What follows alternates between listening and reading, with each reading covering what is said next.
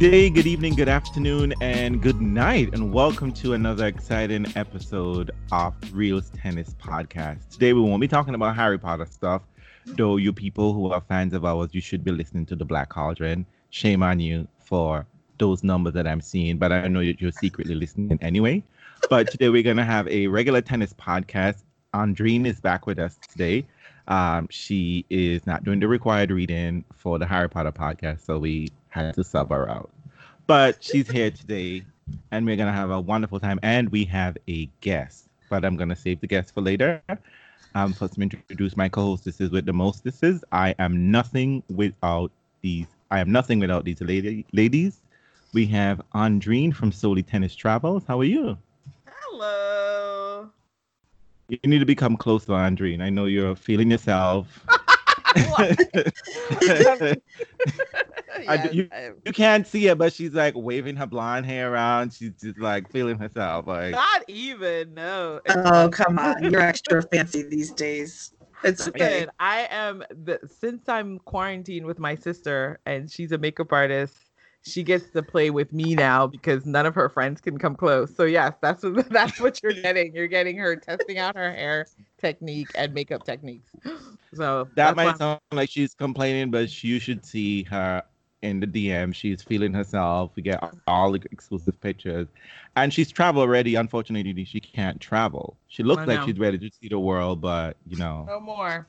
she has to be at home, and I don't know when. Which it, it might just be, um, Andreen. That's it. No, you know what? Apparently we could start just- soon. Did you see American Airlines is saying, "Hey, we're gonna fill up our planes again." So Hey. Hmm. traveling can happen whenever. And then they were like, forget social distancing, forget our protocol, just get on the bus. Okay, all right. we would see in a month's time how those numbers kind of look. And we have Janina from Far in Ohio. How are you doing, Janina? I'm well. I'm well. I'm I'm excited about this because I feel like I'm about to learn a lot. Okay. But what we really want to know is your kid are still alive. Um, he's alive. Okay. He stayed up late with dad last night, so he's sleeping. So hopefully we won't hear him. Okay. He's gonna come and be like, Mom, what's to eat? What's Right. for lunch? Mhm. and myself real. But today, I'm not important. We have an exciting guest on with us today. We have Dr. Adia Benton, an associate professor. Um, she has a PhD in social anthropology from Harvard University 2009, and she's currently a, a- I believe, is an associate professor, if I'm not mistaken. These things are very technical in the a- academic world. She is, yes, an associate professor at Northwestern University in anthropology. She has been a visiting professor at Harvard Medical School. She started Brown. She started Oberlin. She started. She's with a fellow at University of Minnesota. She has degrees from Brown University, Emory, Emory University, and Harvard University. A PhD in medical anthropology. Ma'am, welcome to the podcast. And I must say, you are an overachiever, and we love it. but I mean, you're making us, you know, usually we're just happy to get a couple of letters behind our last name, you know, instead of the usual period. But you have you have an alphabet behind it, and we love it. Welcome to our tennis podcast, Reels Tennis Podcast, Dr. Benton. How are you? I'm fine. Thank you for inviting me. Yes.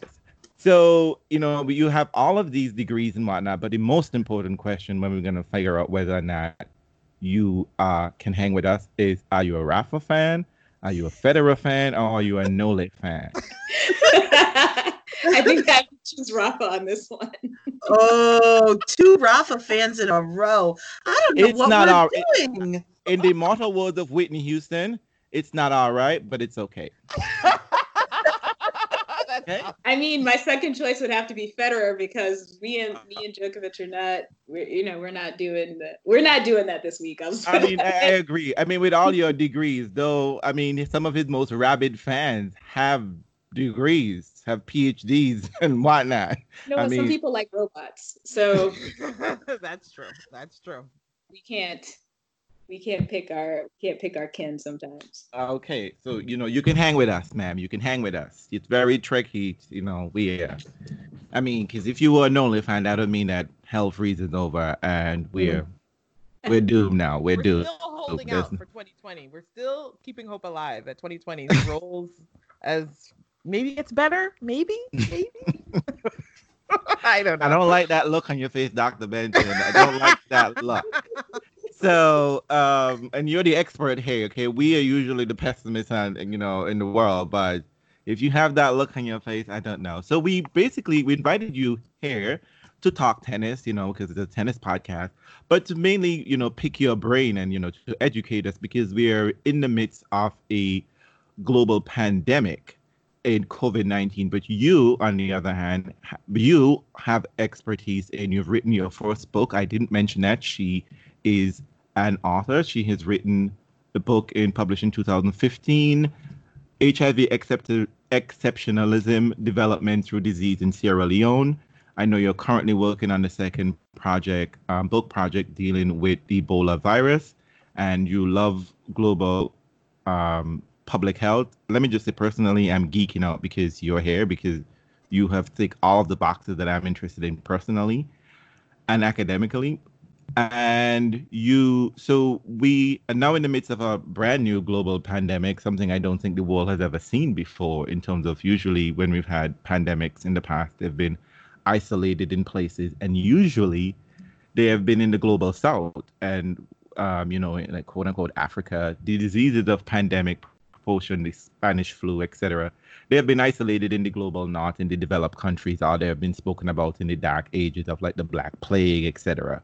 So the world is basically the, the developed world is seeing and dealing with a situation that they have they thought was they almost immune to um, dealing with it. And interestingly enough, in, interestingly enough, in, to some respect, the global south is doing somewhat better with this disease than the global north. Um, so, Dr. Benton, the floor is yours, basically. oh my goodness, you just you covered so much though. Um, so I mean, I don't know what you're what you really want to know yet, but so I think one of the troubles that we're having in this state is, you know, obviously we're not we're not doing a very good job, and a lot of that has to do. I mean, so it has to do with kind of a longer term issue, and that Mhm. longer term issue is. I mean, the way that we've talked about it amongst ourselves, the people who work in public health and anthropologists who study health and health, how health is governed, is we have kind of ripped away or eviscerated our public health system. And the way it's organized is, you know, there's sort of a national agency that handles this stuff. And that sort of evolved over a course of 50 years during the Cold War and everything else. But then the, every state has a health department. Every major city should have like a robust health department and counties and so on. And so what we're looking at right now is our, our premier institution in Atlanta is not one that we can look to for advice, for guidance, um, or at least and, and not even reliable data. Um, and then we have our states which you know we're looking to that agency to help provide guidance. And so there were uh, quite a few states that i think uh, were late to the to the charge you know except the ones that kind of anticipated um, the the disease. So the ones that saw themselves as hubs from china. So actually you know i'm based in chicago and one of the earliest case known cases was here in january um, and they kind of locked that down really quickly, but they didn't do all of the due diligence that's required. Like, how do you contact trace at this? How do you make sure that everyone's tested? Blah blah blah. So we we fa- basically have failed in a bunch of different areas. The first is coordination of information, coordination of response. Um, we failed in terms of setting up the response with respect to like contact tracing and testing. And I'm sure you've heard all of this stuff. Like you've heard about all of these failures over the past few months. So I won't rehash them. Oh no, it's fine because we've hardly heard them from black people. So Well, you we're excited to have also, black know, people. but also what's interesting what's important for us too though is to understand like what are kind of like the bread and butter responses to Right. a pandemic that so that the general public can understand it right? Right. And well i mean the, i think one of the big challenges that we face here though is it's new. Like it's a brand new disease. And so we were doing a lot of our work like thinking about what disease it's like. So is it like the flu? Is it like other coronaviruses like mers which actually also had us you know which is also a coronavirus and which also um, not devastated a region but definitely kind of got people really thinking about new diseases and what their impacts can be globally. So, um, so the countries that have done really well were South Korea, Japan, even China. You know, for all of the the the shit talking about China, they, mm-hmm. there was definitely so they made a lot of really smart moves very early on, and I think part of it can be attributed to the fact that they had they'd been the places where all of these sort of new viruses are emerging or new to human viruses are emerging. So what they did was they said, okay, you know, let's do a regional shutdown. Let's really try to find out what this is. Let's let's try to figure out how it's transmitted. Um, let's try to figure out how long, what the symptoms are. Let's, you know, so they kind of had to do the basic work of like epidemiology. What is this disease like? How long is are people infectious for? How does it spread? And how would one prevent it? Right. Mm-hmm. Um, and so that sort of started the, the move. Once they were able to sequence it, they were able to come up with a good test. And, and they set up their system around around developing that knowledge, but also making sure that people didn't die. Now, the other question is like, how long did they know? What did they know? And then how quickly did that information filter up to the World Health Organization, which is essentially the global clearinghouse for, for I would say, infectious disease data. They also do a bunch of other things and they're not very well funded and they don't have a lot of people. Mm-hmm. Um, and so that sort of explains yep. why they were kind of like also scrambling to figure mm-hmm. out what the best approach was, what's going on, how do we how do we mobilize globally to be able to try to do this? Countries like the United States, many countries in Europe pay into that system and um, are the biggest donors, but they also are less beholden to the rules of that system. Yeah. And that's sort of true across the board when it comes to UN stuff. That's sort of anyway. right. There I mean it, it's always like, oh, we have these sustainable development goals that we have to, you know, it's going to be like about climate change, it's going to be about poverty alleviation, it's going to be this. The US signs on to these things, but then they don't count themselves as people who need to measure mm-hmm. or to be held accountable, right? Exactly. We're paying you, it's basically being paid to get out of our face. Right. Get out of my Just, face. Okay. Let me do me. You know what I mean? I'm yeah. to be the exception. yeah, and oh, we and also we we are the experts. Like we yep. are, we develop the metrics. Yep. We develop, and so that's kind of what I actually study, which is like how do these institute these powerful institutions establish an agenda, and then how do they de- how to what extent do they direct their resources toward it, and who benefits? And it's very rarely the people that are named as beneficiaries, right? so it's and so that's sort of the system that I look at, but I look at it in places where those systems have quite a lot of power. So I work in, in Sierra Leone. I used to work in Nigeria, occasionally go to East Africa and um, Southeast Asia to think about these questions. So the COVID thing is interesting because it's, like I said, it's a new disease. People are still learning about it. Um, that doesn't mean that we don't have models to follow. We have tuberculosis models, which is also a droplet infection and also kills a ton of people every year, um, but it does have an effective treatment. Uh, we have SARS and MERS, and, and, China's health system is basically built to respond to SARS. So it kind of had its reckoning back in 2003 about what how do we what happens if another one comes up, a new disease comes up that that's circulated by air and that moves a, a, through elite networks, which is essentially what COVID did, right? Like our earliest cases, at least Chicago, Northsiders who were working in China, who had business yep. in China, they come back, their partners are infected, then their kids, and their kids go to their schools on the north side, and then blah, blah, blah. And, and then, but those same people also take the, the L from the airport home. so everybody gets, you know, so it's sort of that's how this thing spreads. It spreads through spread at least in these sort of global elite networks, and sort of filtered out into um, what I would say more marginal or general population. Um, it's true even in the African setting, or especially in the African setting. So you haven't seen a lot of cases in sub-Saharan Africa yet, and my sense is that the early it's because these earlier cases were people who were who were circulating moving mm-hmm. so moving to Europe.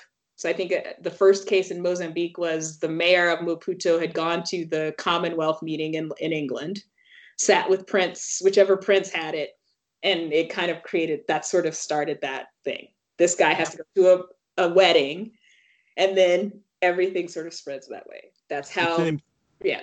The same thing in the Caribbean um, as well, where the cases that mostly were people traveling, and the large the islands that had a much more busy international hub, they saw larger numbers, particularly those if they're still connected to directly, as in Martinique and Guadeloupe, connected to France. There, they had high numbers because travel back and forth is um, relatively easy and so common. Exactly. So basically, what you're saying is that theoretically, I'm the kind of person that would have moved this thing around because I was doing my solely tennis traveling. Yeah, very much. Absolutely. So. you, know, you know, I was saying I was in Switzerland in uh, December and got pretty sick. And I was like, you know, I, I went to all of these restaurants. Um, and this, you know, Geneva is a very international city. Pretty much everybody in that restaurant had been somewhere else, somewhere else. In in, you know, and including me. And so I was um, thinking, oh, I wonder if that sickness was just me being jet lagged or was it me having some kind of respiratory infection mm-hmm. related to all of the people that I came in contact with. You know, I gave a talk in a room that maybe seated 40 or 50 people. Um, and so you know, I was yeah, I'm supposed to be in Baku next week for for Euro tw- Euro 2020. Did not make it. I'm not going to make it because Azerbaijan is closed. but you know, to your point though, I think what's so int- what's noteworthy about this idea of kind of the elite spread is that we've so quickly abandoned just even the understanding of that and begun to sort of blame the people who currently have COVID. Oh, absolutely. And I mean, but that's also so that's sort of like the stand, the sort of bread, bread and butter discussion of, of by medical historians and anthropologists who study uh, medicine, health, and epidemics is there's always a layer of blame. Yep. Like blame and accountability are central. And and if it's not, you know, the government, right? It's it's the people who are perceived to be um, the risk group, right? Mm-hmm. Or or they the people who have suddenly become risky and it's not the elites anymore. It's oh, it's black and brown people. Oh, black, oh. I can't even so many times I'm walking in the street and see a white person without a mask on. As soon as they see me wearing a mask, they decide to put their hand in their pocket, which has all been dirty from COVID in the air, whatever, and put a mask. Just put the mask up to their face. And I'm just like, boo, you are the risk factor right now, not me. like but it's you know that's interesting. That happens. That happens. I noticed that. And I wonder if there's a kind of you're right. Maybe there's an internal they internalize that we are the risk group. So when I'm walking, I'll notice people at a distance will not have their mask, and then they'll come closer to me and they'll quickly put it up. And I'm I'm going to be generous and say, okay, well, you're thinking about me now. but no, I'm sure. No, and this happened as soon as the first the week when the re- when the information came out that when people were pushing for the numbers and saying, oh, well, clearly because we know America because one of the reasons why people ask for race numbers is because we know this is America. This is a public health pandemic. We don't have free health care in America. And we know that black and brown people are marginalized in the healthcare industry just getting any kind of care. So yeah. they would have been like supposedly like we would be the people pushing the chopping block. Everyone was talking about age factor. Mm-hmm. And as America noticed one thing that immediately was just like this was not attacking older people. This was attacking working age people, right. particularly in New York. And as soon as that first information, when the numbers came out, oh my God, this is disproportionately affecting black and brown people. And I was I was shocked that the news took this up because generally the news don't like to look at race and race and ethnicity numbers about because right. they could put this on anything, right? Education, they could do this with travel, uh, money, economic. They, ne- they they shy away from this bit of the story. But they put this up big and bold. And that very first week, I noticed people started doing that to me. This man was walking about, I'm in Brooklyn Heights. He put up a mask on his face. And I was just like, bro, like, you didn't care about walking around all the other places like that. Just like, okay. That's you do whatever feels comfortable for you. But, you know, that's, that's how science works. But okay, you do you. But, but, I, and it, I you, think it'd be. What, it, one second, Reels. Um, what, what, what do you think is fascinating about it? Doctor? Well, I'm so part of me is so there's a part of me that can see that happening because that you know when Asian when when Asian Americans or a, people of Asian descent were suddenly oh this is about Asia this yep. movement of disease is about Asia it people were very much targeted Asian people were being targeted yep. or visually appearing you know uh, Asian people. There's this other um, piece though that I'm thinking about because I, I run outside and um, I actually had my tennis lesson before this, which I, I, which I have lots to say about.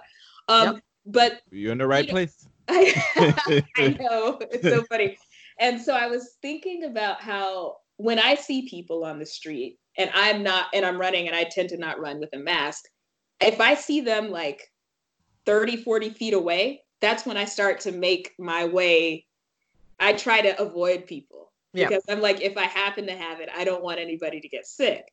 Um, or vice versa. I don't want mm-hmm. anybody to feel the need to like hold their breath or put on their mask or whatever. But I also have moments where I put my mask, like, you know what I'm saying? So mm-hmm. mostly because I'm, I am trying to be generous about other people. Mm-hmm. so I don't know if even if it's it's either other people and trying to prevent the spread or, or preventing the spread between us, but also other people just sort of modeling the right behavior right? Yep. well, when you talk about, so that's important. You talk about modeling the right behavior. Can you talk about your experience of dealing with pandemics around the globe as opposed to what's happening here when we have an administration who isn't leading by example? We have a president who will not wear a mask. What effect does that have on how everybody is behaving? Yes. I mean, we're lucky that there are a lot of people who think he's an idiot. So um, that helps. that helps. But um, I, you know, I it's there's that piece that that sort of modeling piece, but it's all the other stuff, right? So yep. he's he's very much about he's never really been good about inform good information, right? He's he's yep. definitely one who likes four sentences is too much. Four right. sentences is limit he tried right. It's like he he sort of confusion is a part of his ruling strategy. Yeah and overwhelming people with information and and winging it is a part of his thing. He doesn't like to be thoughtful. And it, you know and and so his entire approach uh pence's approach um, the head of the CDC's approach, the Surgeon General's approach, all of these people who've been brought together as a part of this task force have done a terrible job communicating very basic health messages. And it's, and, you know, so we need a national strategy, yes, but we also need regional, state, county, and city ones as well. And I think, again, if I didn't live in Chicago, I wouldn't feel this as acutely because I know that there are def- different levels of governance that will that should produce results. So, for example, the city of Chicago has a very has a pretty robust health department compared to like other cities. Um, it's probably even more robust than our state's health yeah. department. Now, this is the same uh, administration that could send out an emergency alert for uh, to lock us in the city or keep us from getting on public transportation during a protest, but can't submit put out an emergency alert telling us where to get tested, yep. telling us what to do if we get sick, telling us h- how we should access services should we need to be isolated. All of these things that are supposedly in place, but cannot be accessed because of poor leadership. And I'm talking about at the city level.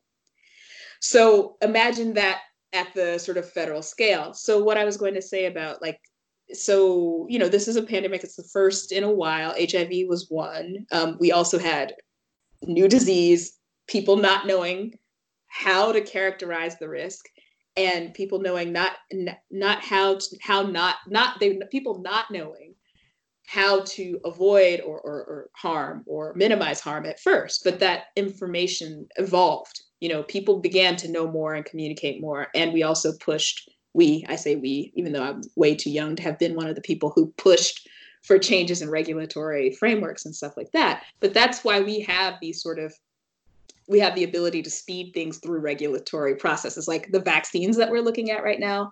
Yeah. Uh, that's why we have the the possibility of drugs that can go from being tested in you know March to being possibly used as the therapy at the end of the year. So anyway, uh, during Ebola in West Africa, and as you probably know, there there there's another Ebola outbreak in Congo, one that just ended and one that's starting up. Um, what we know from those outbreaks is that uh, early community engagement is important.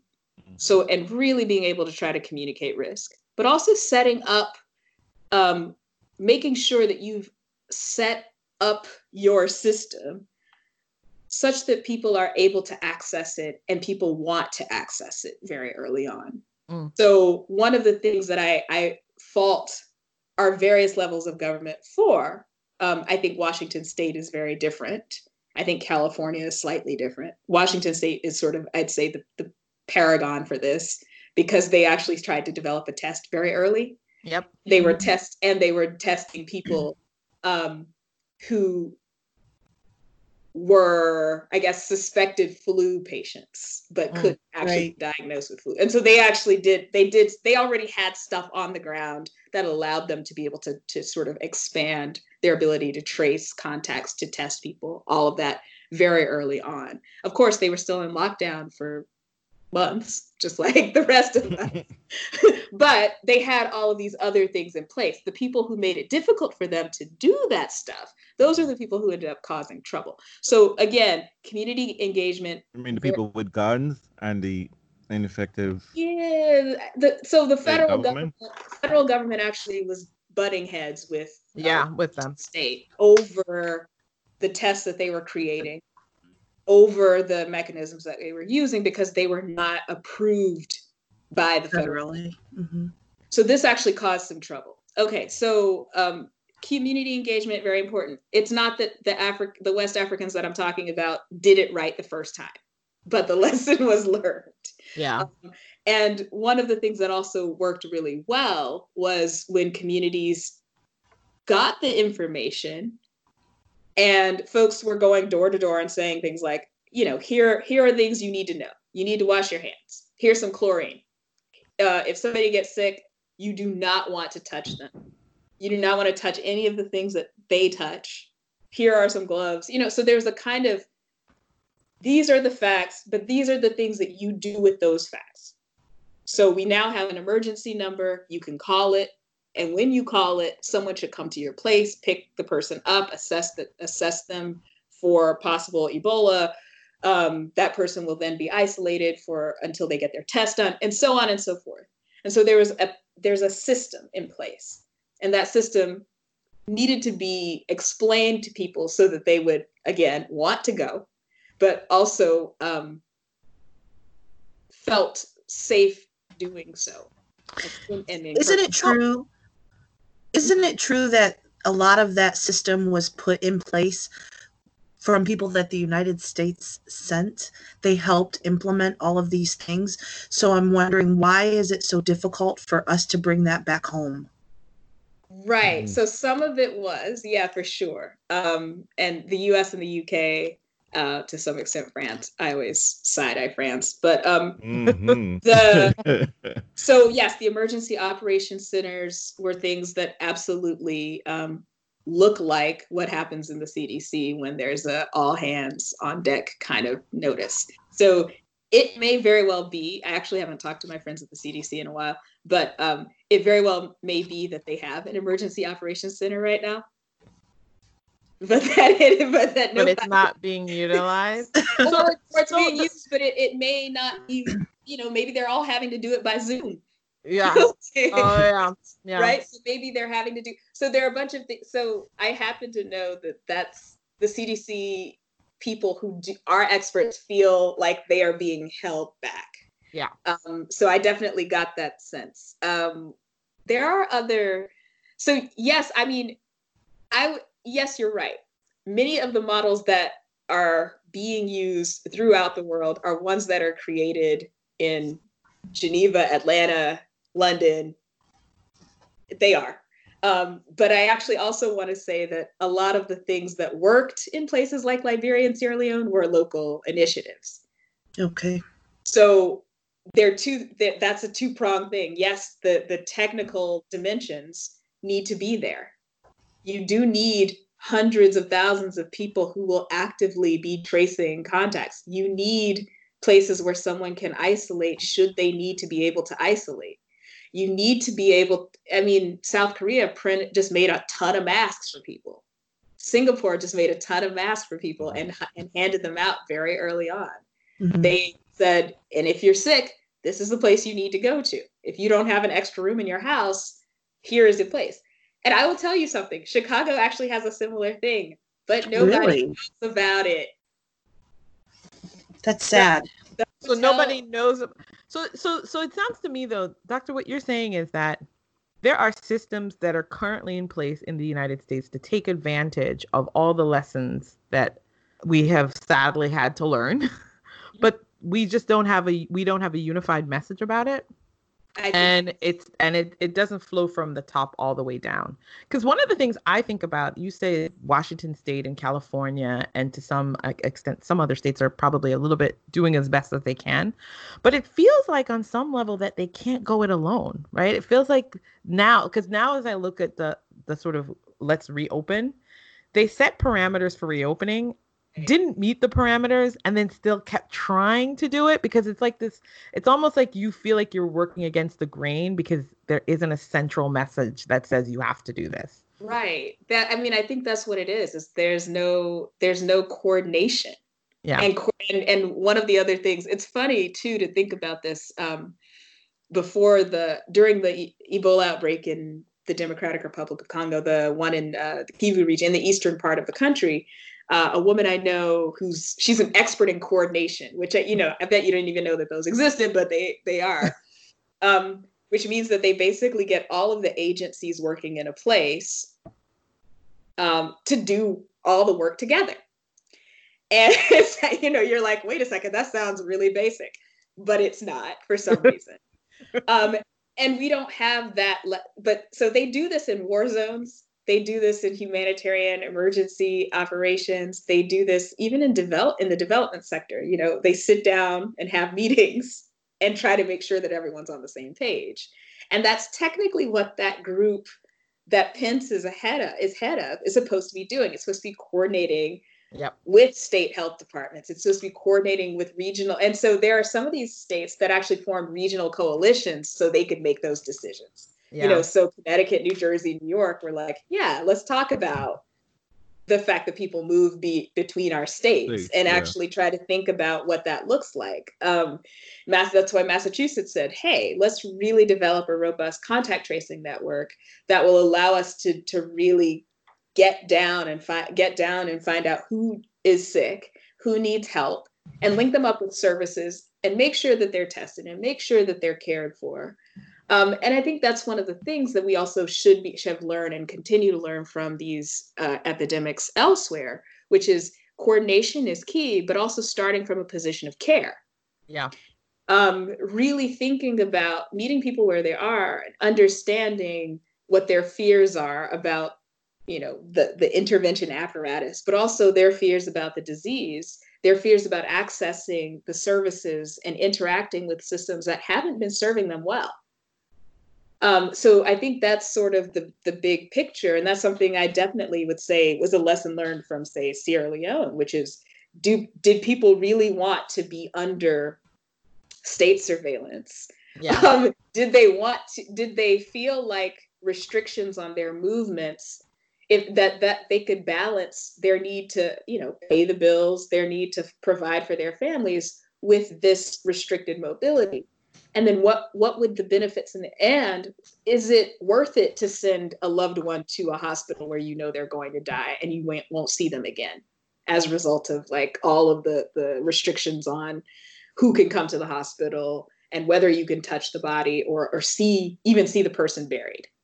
We can't put ourselves in this situation. Like they almost have to reimagine a whole new apparatus that accounted for for lack of a better word, white people and white sensibilities.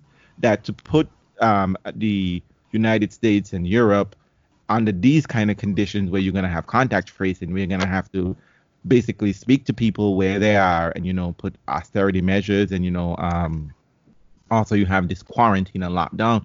It's like the audacity, and, and God forbid, wearing a mask is seen as basically putting people in ball and chain. So I mean, it all seemed to have a sort of a because it because for me, I'm just like it's science though. It's talking about being keeping people alive. Public global health comes from international health, which comes from tropical medicine, which is essentially, I mean, some people will dispute this, but this is my shtick. I say this to all my students. Um, and tropical medicine is colonial medicine. Yes, so any kind, so any kind of mo- many of the, the devices or many of the techniques or technologies, I'm calling them technologies, the things that we are used to doing in public health are reflected in that colonial heritage, which does space does think of space as risky and does think of certain geographies. So I'm let's put it even more simply. Yes, places where black people live are um, disease or disease. and, and and pose a threat to white bodies and I'm and and white people by extension. So that is sort of the essence of the tropical me- of tropical medicine, which is how do we make the environment hospitable to white settlement? Um, and so, you know, that meant, well, do we have to live high at higher elevations so that the mosquitoes don't give us malaria and typhoid? Are we going? Are we going to? What are we going to do? Or yellow fever? Um, you were speaking on um, tropical medicine and the whole how medicine um, works, but it's interesting because in the Caribbean, persons studying medicine, um, Caribbean nationals who were studying medicine, they were studying tropical medicine, and it was almost uh, impossible for them to even go to developed countries to practice medicine, even though we were talking about the bodies. And it's only recently where students who didn't get into the American students who didn't get into the top schools here in United States can study in medical schools in, in the islands and around the world. Because in the past, they will just basically boo, that's not going to happen. You can go there, but guess what? You won't work in a hospital anywhere in the United States. So it's rather interesting to see that um, that this is this is a thing that's been going back since colonialism, um, well, since Christopher Columbus, we should say. Uh, these sort of ideas and how it uh, it affects it plays out on such a mundane level as healthcare of the just ordinary citizen that this drives policy that policies in fact were built around racist and colonial principles and for us to even move forward into the future and even be better we have to uproot these systems which have long been embedded in our head basically as Andreen pointed out this is almost psychologically frightening to think like you know how do we and we have a global pandemic which is affecting everyone how do Right. we how are we going to move forward in this place in this space It's- really I mean, I hope we, I hope we are going to be able to. I mean, you know, I was also thinking about the fact. I, one thing I also wanted to point out is uh, contact tracing. It, it's funny to see it as a main people talking about it as a mainstream thing, but it, it's also like this interesting little bread and butter thing. Um, if you have any, so for example, if you have one of these notifiable conditions, like, you know, a sexually transmitted infection Right. like gonorrhea, people there's partner notification.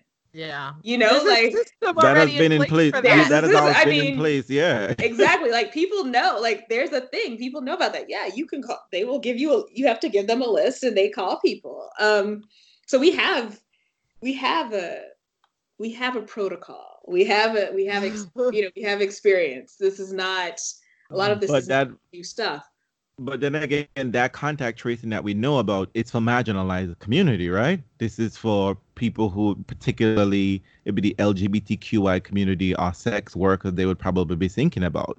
We don't think of contact tracing for the normative, you know, Anglo-Saxon white male, you know, That's- who is in the power structure. Like, can you imagine a CEO saying that he has to give his contact information to the people he's come into contact with because of COVID 19? He's going to be true. like, that is It's business true. information. it's a funny thing being being subject to pub sort of public health surveillance or, or surveillance by the state i think is yes very uneven um and there are but you know there I, I was just thinking about the guy who had tuberculosis remember him uh, from it was years and years ago he had uh what they call multi-drug extra drug resistance tuberculosis so yeah, I he remember that. Yeah, like, he- had to be like locked down. People had to make sure he was. Right. Well, he, he was on his honeymoon or whatever. He like went to South Africa, he went to Italy, he did all the stuff. And it ended up causing this huge thing, you know, because people were like, did he get, you know, they were trying to trace the whole seating arrangement on the plane, like who would have gotten come in contact with him, because it's notoriously hard to treat.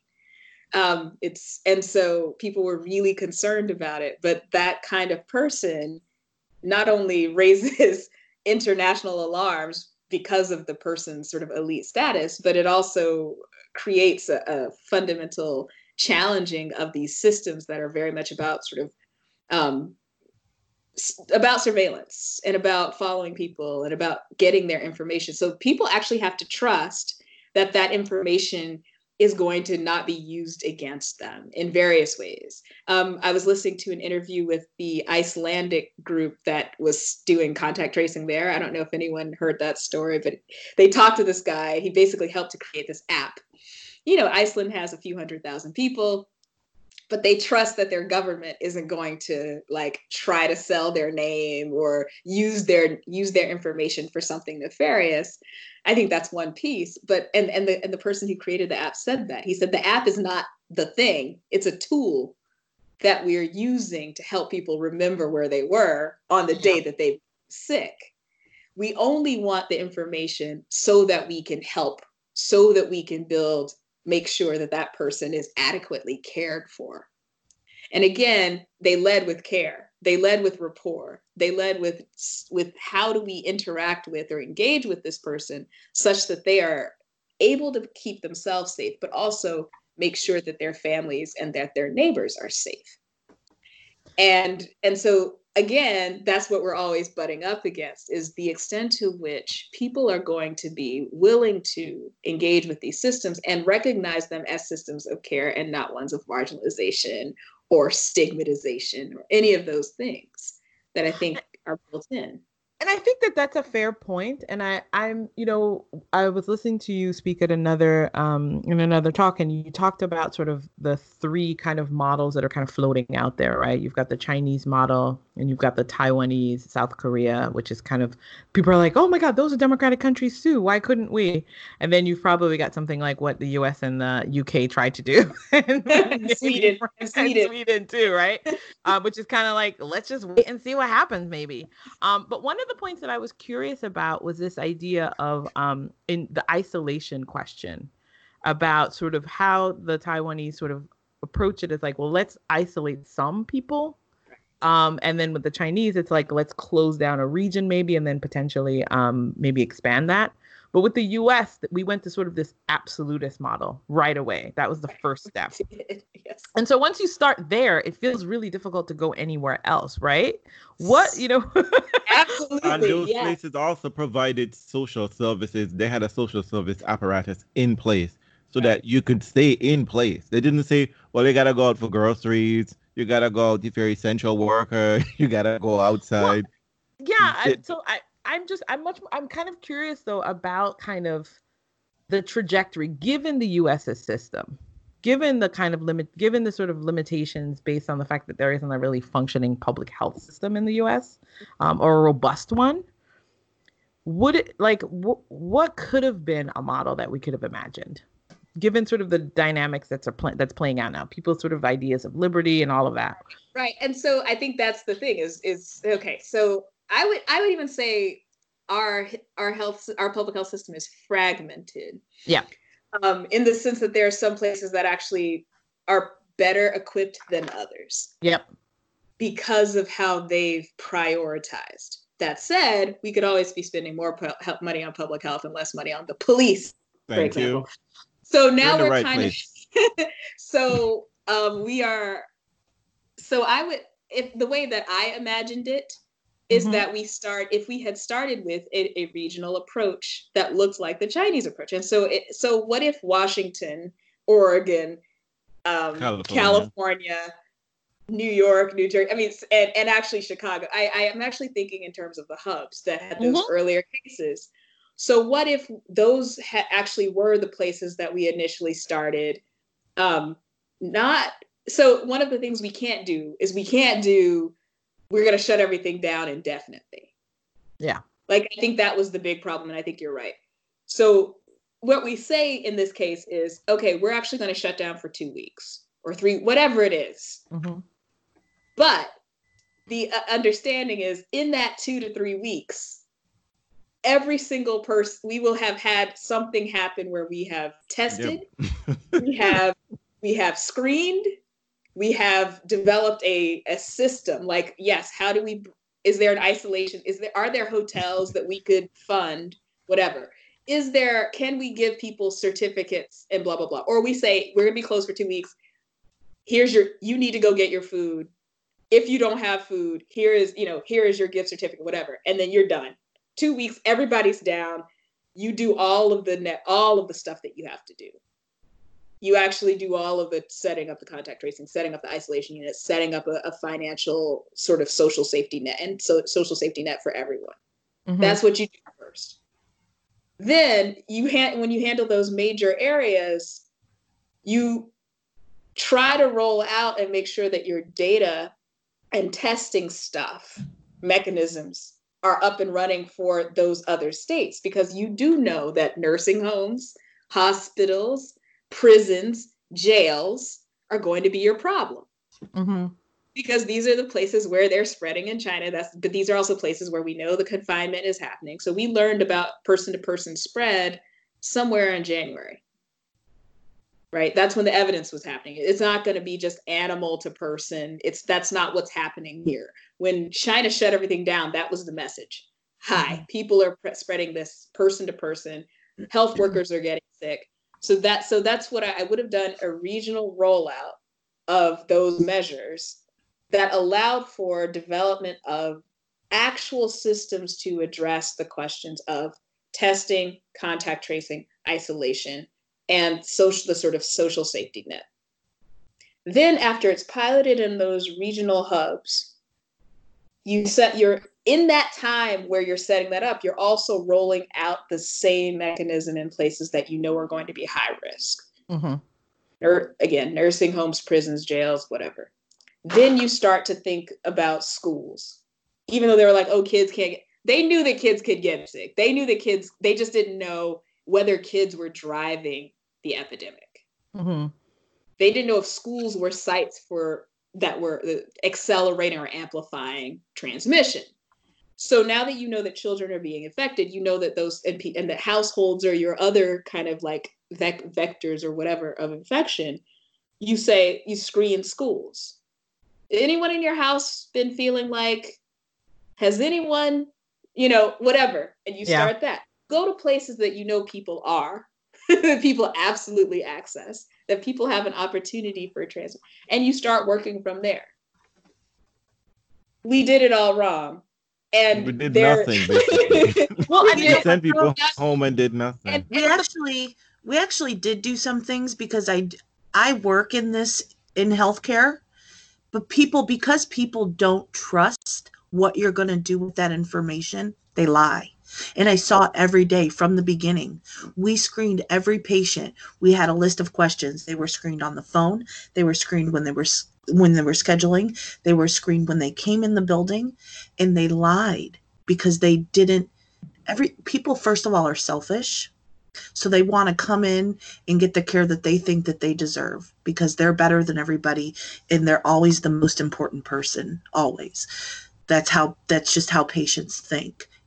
But they lied to the screeners and then they go in and talk to the doctor and boom all of a sudden you have all of these symptoms. You've then everybody's panicking because of course they weren't wearing the correct ppe because we don't have it. Mm-hmm. but we're trusting that people are telling us the truth about what their symptoms are. So they come in they lie then they get in a room with a physician and an assistant and then they're sick and then you've exposed all of those other people. So it goes back to what you were saying about trusting that you're going to do the right thing with the information. Because there were some spots where we were trying to do this early but it just wasn't working because people just have this inherent lack of trust for the government and for authority.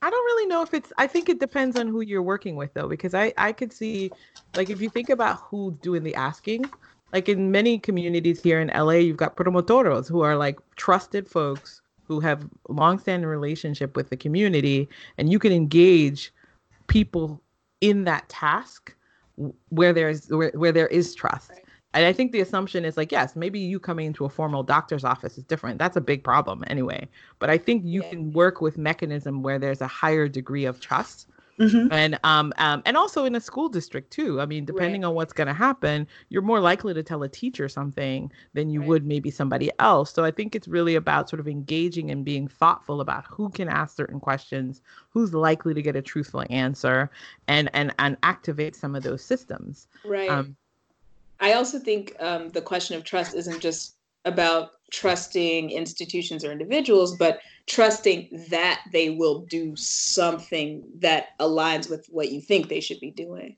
Yeah. And so, um, what I do know about, I mean, I know this about the US, but I also know it about other places, is you're right. There have to be people. So th- I think one of the problems here too is the distinction between public health and healthcare. Mm-hmm. So, um, the health the, the doctor's encounter the clinical encounter i think is is the next is even the next step um, one of the things that we've been concerned about there are so there are quite a few people who will i won't say will never encounter the to encounter uh, have a clinical encounter around this disease um, but there are a lot of people who um, there, there, are, there are going to be a bunch of people who will have to stay home. There are going to be a bunch of people who are going to, or who may experience minor symptoms or be spreading before they're experiencing anything. And so it, it really requires a system that addresses the information first, that mm-hmm. addresses the what do you do part of things um, when if you were to experience this, and then what will happen should you encounter have to encounter a clinical space or should right. you encounter and so one of the things that wasn't in place is that we didn't have all of the stuff in place to be able to say definitively, yes, you know, when you get tested, we're gonna we're gonna try to do something for you. we're gonna make sure. And you know what? We are we are what almost six months in, and we still can't answer those questions. right, we don't. I I'm shocked. I have a friend who works for the city and she was like i and she's a top like a, an official person working at the top levels and she's like i still don't know where the testing centers are. Yeah. Yeah. She she was she we had to go we we we went to a researcher who had been doing this and he was like yeah i've basically been my research assistants have been googling and watching the news mm-hmm. and adding things to the list I did that yesterday. Yesterday. Right. So I had to get someone tested and I had to Google because I didn't have the information that I should have to tell them what they needed to do. Like a list. Imagine. A, a it doesn't exist. Could, and we could even pick it, you know, you might even pick it up at the post office or a local store you go to. So let's so in light of this, let's make a little let's let's do a little transition. If we think about how tennis, let's move into our space that we love. If we Sports. think of tennis as the space where they they they took a decisive step. Indian Wells said absolutely. And now we are um, three months out, and we've had the Adria tour. I, I, the COVID. First of all, first of all, let's, let's travel the Balkans. Let's, I, I just want to make a, a play limbo. I just want to say that Indian Wells has and and Indian Wells and Miami has come off looking with time. They have aged well to make them seem that they were brave. they weren't brave. They were they were they were getting shellacking on pop social media. And Miami waited to the very last minute. The only reason why Miami decided couldn't go on is because the idiot in chief said Europeans can't come here and people had to skulk to get out because they were afraid that they would have been stuck in United States. And, and ironically, it was Novak Djokovic who led the charge on a flight out of here. so, so let it not be said that he is not he's unaware of a risk on some level. Um, so, so yeah, I'm you know so th- let's let's start with what everybody's thinking about the Adria tour and there have been some defenses of it, which is this idea, which is a, one that we spent quite a lot of time talking about. I'm sorry is, you can't see Doctor. I know. I'm sorry. no, but I mean, like, so we we could so let's I'm gonna try to be reasonable. So let's say I knew she would have been that person. I right? know I'm gonna be the I, I knew it would that's have been gonna her. try to be reasonable. But the thing is, okay, we've just spent a good chunk of time talking about general confusion, right? Confusion at the government level, what what have you. That has been the rationale for why the Adria tour was allowed to go. Serbia was different. The Balkans was different. Could you just advise us on that, please? Could you help us understand what that rationale means? I'm still trying to figure it out. Like, is like how could they be protected? I mean, there's nothing. Yeah, I'm trying to figure that. I actually, I probably should have looked at the the numbers for. I maybe I should. I can look now, um, because there are. Let's look at their COVID numbers. What do they I- look like? Did I you looked- look? I I did. did. look, Their and- numbers were very modest, but the one thing that was noteworthy is that one day, four thousand plus people were suddenly healed and better. Right. And Because what happened was it was based on the fact that I think they were doing two negative tests initially. You had to have two negative tests to confirm that you were COVID free. And then mysteriously they shifted it in the middle that you had to have one negative test. And what was happening is that an immunologist was there, just like, what are y'all doing? There's something wrong with these numbers. And knowing the history of the Serbian government and how, uh, well, not even the history of the Serbian government, almost every single government in lockstep did this thing where they were bobbing and weaving and pretending that this thing wasn't real. That, you know, everyone, every single government, I'm almost sure, pretended in some capacity, whether to the people or to the general pub or to the international world, that this disease wasn't so real and the only thing you had to fear was fear itself and you know i hate those words so much Oh my God. gosh, do you know who do you know who just said that? Oh Do you God, know who? the- the- no the they former- said that No, no, no. The for the former New New England Patriot uh, just said that. Tom. Tom Brady. Oh, said- Tom Brady. Oh Tom. God. Tom Oh Brady. Jesus. Tom, Tom Brady is literally the last person that I want to hear say anything about science any, it's Because I I'm literally quoted that. He, he was just like, that sounds really smart. yeah i, I know it's, it's one of those things that really sounds smart but to an english major you're just like what the fuck is this it just makes no sense like this is stupid but I mean, so the Serbia had that that issue. So there was there was already. I mean, to, to to speak of general confusion, I wouldn't say that there was general confusion in Serbia. That the impression I was getting was that people recognized that in most places that people on the ground knew that the situation seemingly far worse than what the public was willing, what the government was willing to admit publicly.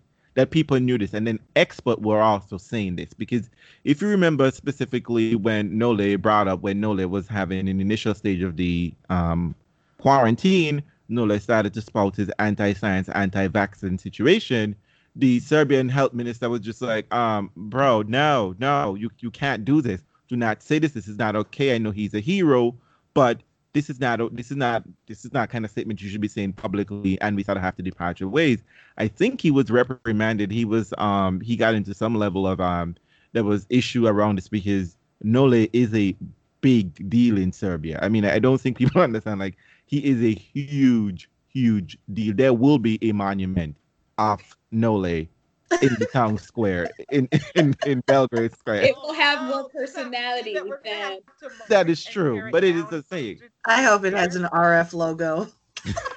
will we will we will we will we be marching to tear that monument down 100 years from now? That would be weird. I'm sure people there would want to do that, you know. But oh, so in, in light of all of this thing happening, you know, the Adria tour popped up. And I mean, look, I'm just gonna say this. I uh, I'm no Nole fan. I, I was pissed about the anti-vax situation. I hate anti-science people because they can't bring any proof for their anti-scienceness. But that's you know a whole other conversation. Mm-hmm.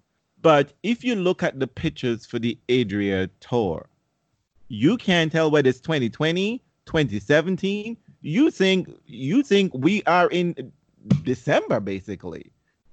Because you don't you cannot imagine that this is 6 months into a global pandemic when no one, basically no country, every country that reportedly in the beginning said we have a handle of this situation are now scrambling in the back. Singapore, Beijing is about to go on the lockdown again like no one has handled this situation um, I don't say like successfully. No one can put their hand up and say, "Yes, we've beat COVID nineteen. That that T-shirt is not even printed in a box waiting to be sold anywhere."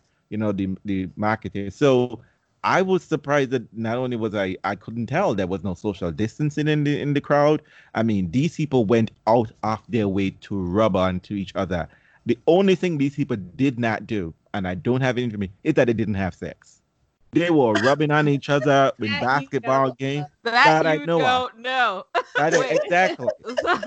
so, I mean, so wait, if- um, it looks like you looked up some. Did, did you find no? Did you find Serbia's numbers? I did. Okay. Um, you know, they're higher than I thought. I mean, they're higher than I thought, actually.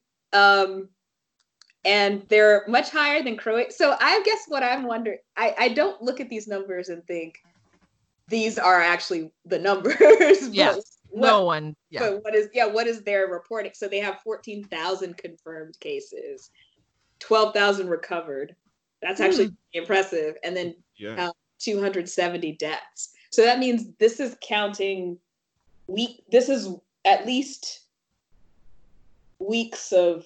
I, I'm still not sure how they. Yeah, because the, the modeling for the modeling for the numbers are that you're gonna have a number like fourteen thousand confirmed cases. You're gonna have a what a five percent um five percent death rate of those numbers. You're gonna have a, about about two thirds of those numbers would be pending.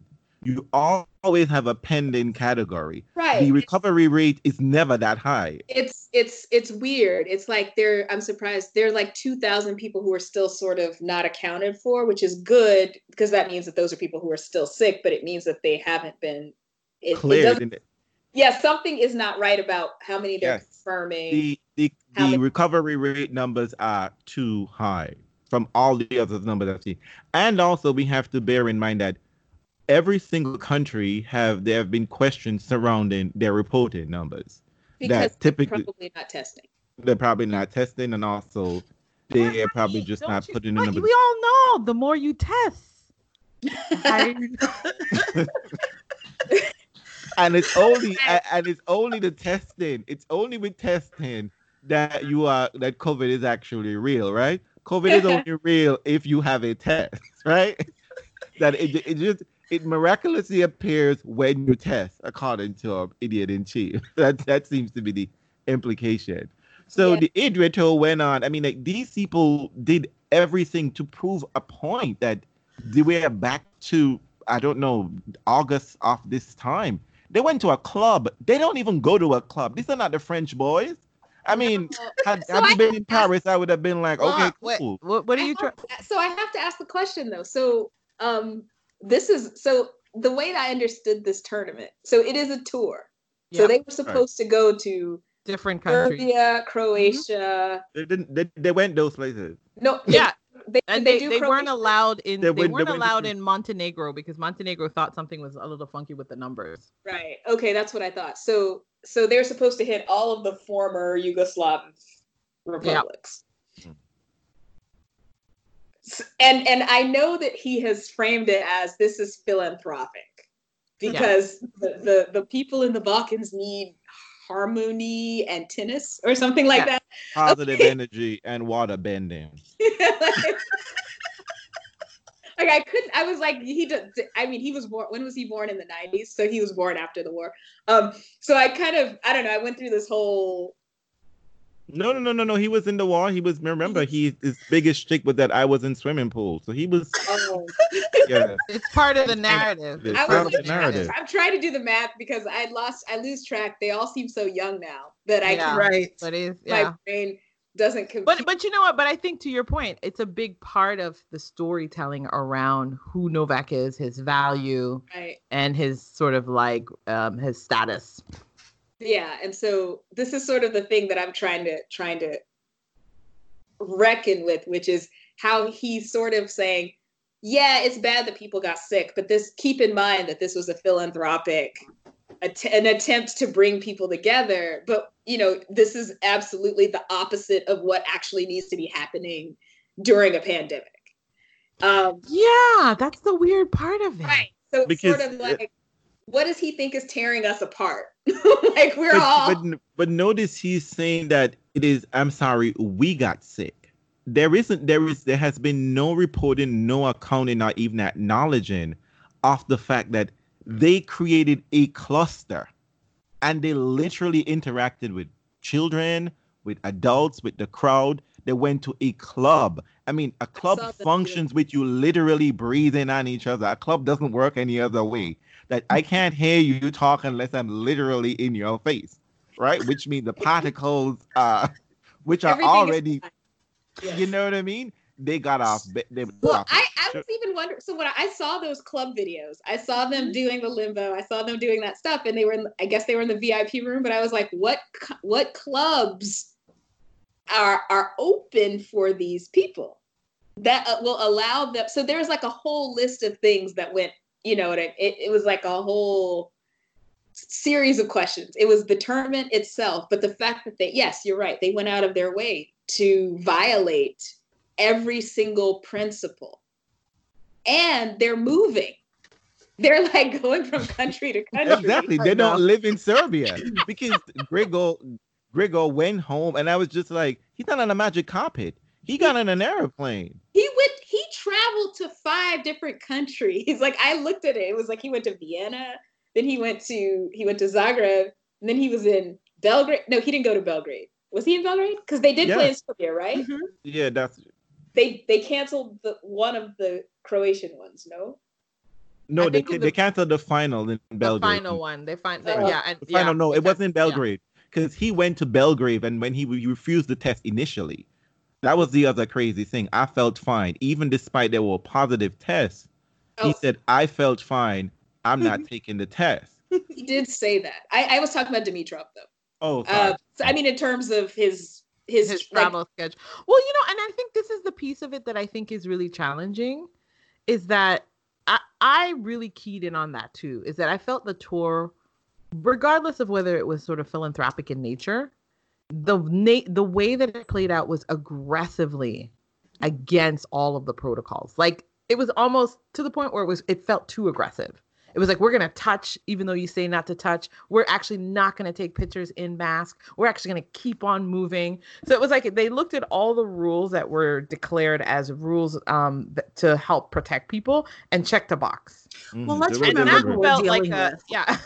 Let's remember that Novak Djokovic thinks that he can play tennis through telekinesis. I mean, we this man, he's it's it's not okay. He's not okay.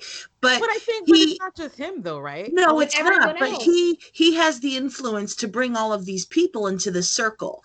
And you know, he seriously had the crowd stand up and say, let's take a moment and acknowledge those who have gotten sick with COVID 19. And now look where you are, bro. He, And this is I the- mean, this is this is the part of it though that for me is really troubling. Listen, Who Novak let is- this happen? Who yeah, let Novak this is who he is. But this Right. is the tennis piece.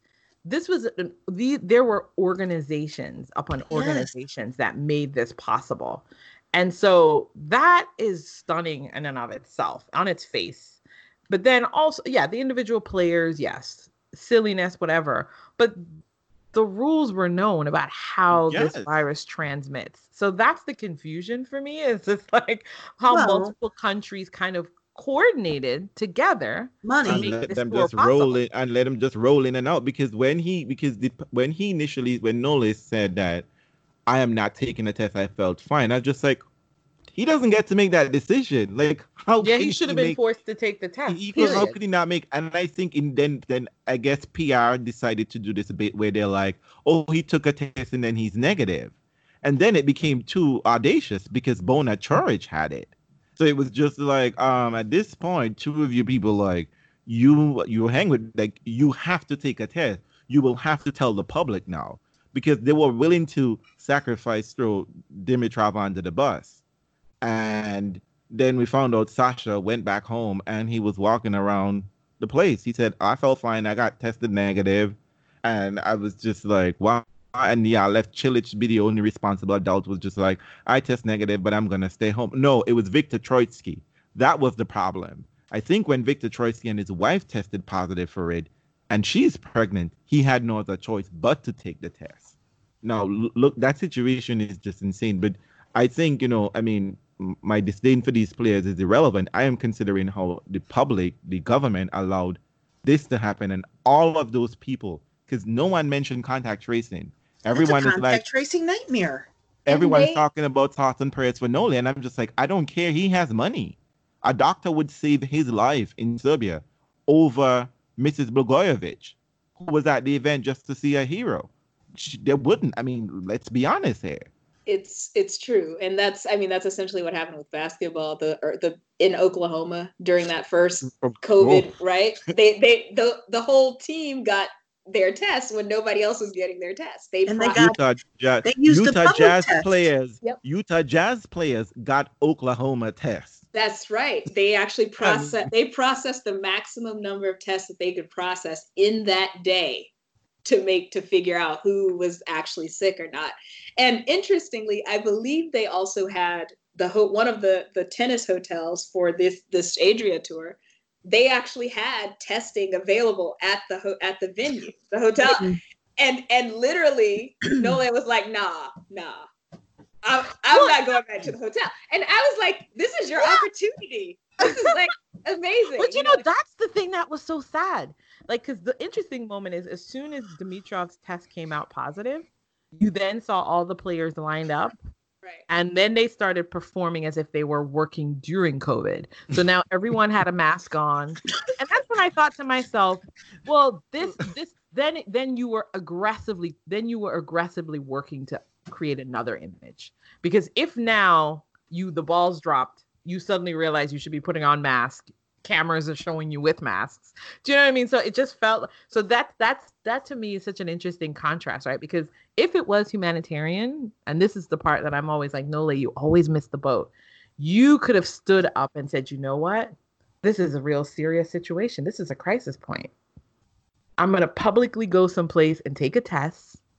And then I'm going to come out and talk about what we did poorly and have it be a kind of teachable moment but instead, it's this kind of like, I'm going to release a statement and then I'm going to hide away. And I'm, you know, it's just such a strange mixture. It, I, I mean, mean it, it really is a missed opportunity. And, yeah. you know, again, you know, that's why I, I, laughed about the philanthropy part and about yeah. the sort of war, whatever it is about, about the Balkans, but it, it needed to, there was, huh, I mean, we all know I, Ma'am, I, I, Dr. I, Benton, feel free. Feel free. This is the place. I Say just, it. I mean, all of you are saying all of the right things, which is what what institutions made it possible. Yeah. For somebody for for for this tour to happen, but also to so aggressively flout the known yeah. guidelines, the basic ones. Yeah. You know, like uh, what did Jamie Murray did a tournament at the same time. Like yeah, around, just now. Yeah, it's just right. finishing up. Mm-hmm. And it was very clear nobody is touching. They're getting their own balls. There's no crowd. It was, I mean, it, it was to me very obvious that they took to heart. Yes, we want to have this tournament, and this is an important thing to do, but we're going to take all of the precautions we can possibly take to make sure that this is safe for the people involved. I don't understand. So, the other thing I don't understand, in addition to all of the institutions that buttressed and supported this flagrant disregard for people's health and well being, is who signs up for this thing? Like, right. I mean, most of these people are very concerned about their own bodies. They're athletes, right? They're athletes. so I'm trying to figure out who goes, oh, really? Yes, I would love to participate in this. So will there be? It's you know, so how will you ensure ensure that I will be safe? Well, you know, I think it's interesting you asked that question because I think now you're getting a little bit of dribs and drabs about how all sorts of promises were made, and that in some sense, um, because obviously you're right they're athletes they should be asking these things or at least their manager would um, so then it, it sounds like when they got there things sort of shifted a little bit and all the protocol kind of went out the door or now it was like oh you don't have to do that da, da, da, da.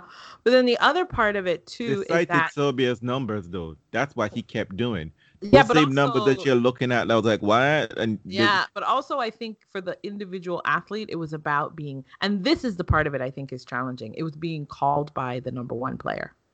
and feeling as if this was going to be an opportunity to be adjacent to power Mhm. and to be adjacent to somebody who has a lot of weight, right? You know what, And- Andreen? I think that that also plays into because I'm questioning parents who let their children volunteer. Yep. And I They had a think kids that date. I, I but you know what? day. I think that's exactly what it was because listen, we as parents often get our children involved in sports that we enjoy because we want to see them play something that we like, right?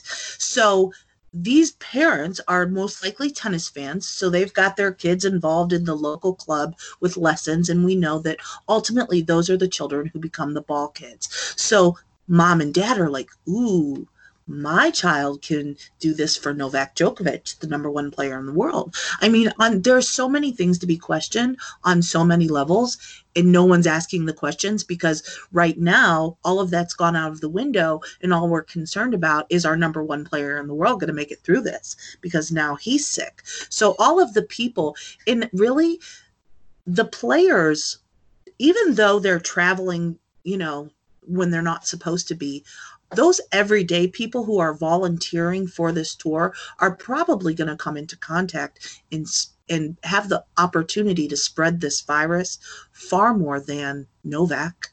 His bubble's going to be much smaller than the kid that's going to school and going to the playground and going to grandma's house. You know, but we're not thinking about them. Well, also they're also not thinking about it in the same way because I've seen in the defenses, oh, this is not a problem for us in Serbia. There, that's been quite a bit of the language. Um, you would think it's an individual fan, but it's also in the news coverage. Is that you know this is, I mean, and so that's one of the things I think is so interesting about this, Doctor, is like the sort of national view of a crisis and how that sort of directs people's attention. I mean, Right. we've been seeing it here, right? And so We're not dealing with the to some degree we can't but to some degree we can't even be too hypercritical of what happens in serbia because we're seeing it here there is a sense of like you need that you need the top to communicate that this is a big deal and they they haven't Well, I mean, to a certain extent, I, I agree with you, Andre, that you know Americans and people in America should not be the one to talk. That is all true. But I mean, we know we have a certain state problem, certain places, etc. But this just seemed like a a flagrant. I mean, no, it was a pr cam listen let's just call it PR call it i'll call it it was a pr campaign for the president it was a pr campaign for the government it- to assure people is. I mean, they basically think, said, about "Fuck if, you" think about if of. someone had done that here. Think about if think about if an athlete had gone on and like was close friends with Trump and had done this whole tour, belying every one of the rules. We'd all look at that person in a strange way. We'd be like, "Why are you doing this? This feels weird." but I mean, but uh, but I mean, I think here people would have.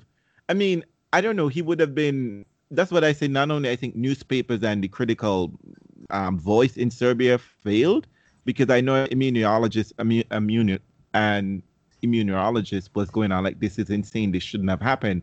Like he was in shock looking at these pictures.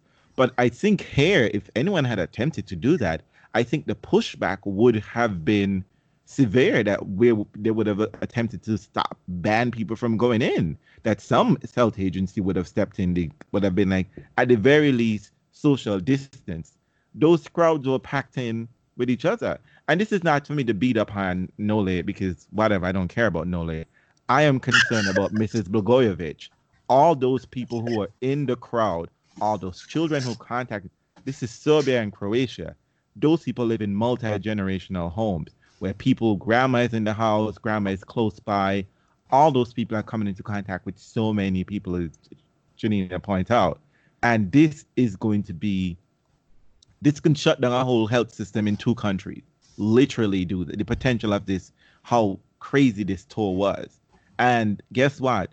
Production isn't happening in most places of the world. We're not getting medical equipment out. And a lot of things have COVID has basically stopped much of the resources that we need. And granted, in some places, like as we mentioned, you know, like in America, they're not even producing masks and giving you giving you masks. People have to pay fifteen dollars for ten masks. Uh, and that's a good price just to be Yeah. safe out in the world. And So- So, given all that, Dr. Benton, what's happened in Serbia, you know, the U.S. Open is planning on moving forward. what do you think about that? Uh, so I, I think those are big venues. Um, and Yeah. so it sounds like what they're trying to do is are they trying to do they're trying to do it without without a crowd, right? No crowd. Um, and trying to do some sort of weird containment of the players to certain areas. In hotels and But but but I'm asking. but they're going to come from all over the world. But but that's Which- that's more. Wait, Are you- wait, wait, wait, wait. Let her. I think so. I mean, there are ways that they can deal with it. Um, it's a lot of players. It's a lot of. Uh, s- I mean, I'm wondering how they make their money, but I, I guess it's is, is it through TV. subscrip- Is it through subscription? They make just their money television. through TV. They make their money through the advertising and um and the the subscription for the you know. But so they're not going to do that.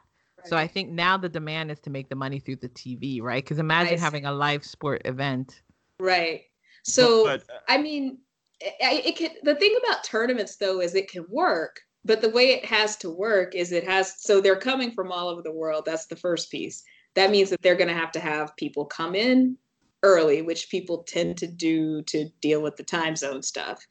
They're going to have to immediately isolate them. They're going to have to test them, and then they're going to have to test them again because and then they're going to have to make sure and you know i guess it works well for all of the players who are well supported they they to to actually have them staying alone and basically not doing anything for them basically only going to and from the venue But Now- but how do we make sure? I mean, that the U.S. Open Flushing Meadows isolated.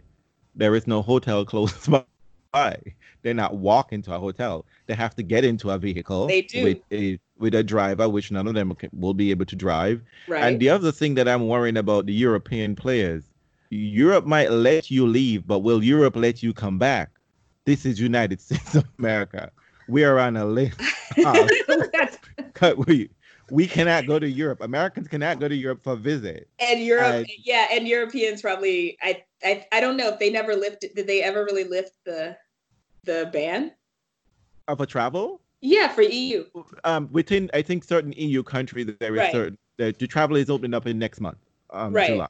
Okay, so I think they're all banking on this. and I, th- I think they're all banking on this, and I think they're all banking on exceptions, right? Yeah. Um, I hope that, I mean, how many people are coming from Azerbaijan, Armenia, and Georgia? Those, Turkey, those are going to be, those are going to be the hot spots. Um, they already are the hot spots. Um, I think Yeah, they're gonna get I mean- special permissions. You know, I think. I mean, I think the USTA is banking on, I'm sure, very high level relationship with somebody like in the Trump administration, right? To give Mhm. to be able. To, no, I mean, you would have to negotiate. This is what I mean when we yeah. ask about the question about Serbia. You have to negotiate lots of layers, and someone's banking on lots of really influential relationships for that to move forward. Um, you know. I, be- I believe that that is absolutely going to have to be that's going to be part of the story Yeah. some people people will there are always going to be people who move very fluidly from country to country without any problem. You know Yep. it- you know this is the one time that i you know not the being a us passport holder is kind of scary like oh my god i can't go i can't go to spain. Um, or whatever. But the fact of the matter is is for all of the restrictions i'm now facing as a us citizen i'm basic and normal and and, and, and not Right. important. Those people are going to get their visas. They're going to get their special dispensations. They're special. Um, the issue for thinking about infection is absolutely going to be about about testing right it's going to be about them being able to prove and show not only upon their arrival in the united states but also to their return to wherever they're from that they have actually that they have been that they have tested negative My other issue. Sorry, go ahead. Oh, oh, that's- God, this this just gets complicated. But but but here but, but here's but here is where I think it gets even more complicated be, beyond the just mere logistics of moving them in a COVID-free zone within New York City in this humidity and madness and all of this bit as New York itself is opening back up. But the other question is that can you trust these players? They are irresponsible and apparently none of them look at a science book. So when they do get here in this COVID-free zone, which we are banking, let's just assume that that is a thing that we they can, New York can create that. they're going to be doing all sort of things. I mean, like they've been to New York several times. They had their hotspots they like to go to, They and will. those hotspots are outside of the COVID-free zone. and they're going to be open. Yeah. But they're also going to, but I would say most of those places will also still have some distancing guidelines. So, yeah, I mean, let's, I mean, what I would say is, is if they're really careful, if they really care about their investments, they will force those people, every single player, to sign something. That's, that's, That- I am sure. I'm sure. No, I'm Oh, sure they're Blake gonna will have find them something. sign the Genie Right. Bouchard contract. violated. I mean, see, that's the thing. This is all. This is business, right? This is labor. This is this is this is labor law. This is this is this is about which you know, the but the- which the tours notoriously are poor at. right. So and what happens when one person And tests also, positive? you have to get this in. And have also, you have to get this thing in multiple languages because you cannot furnish this thing in English only.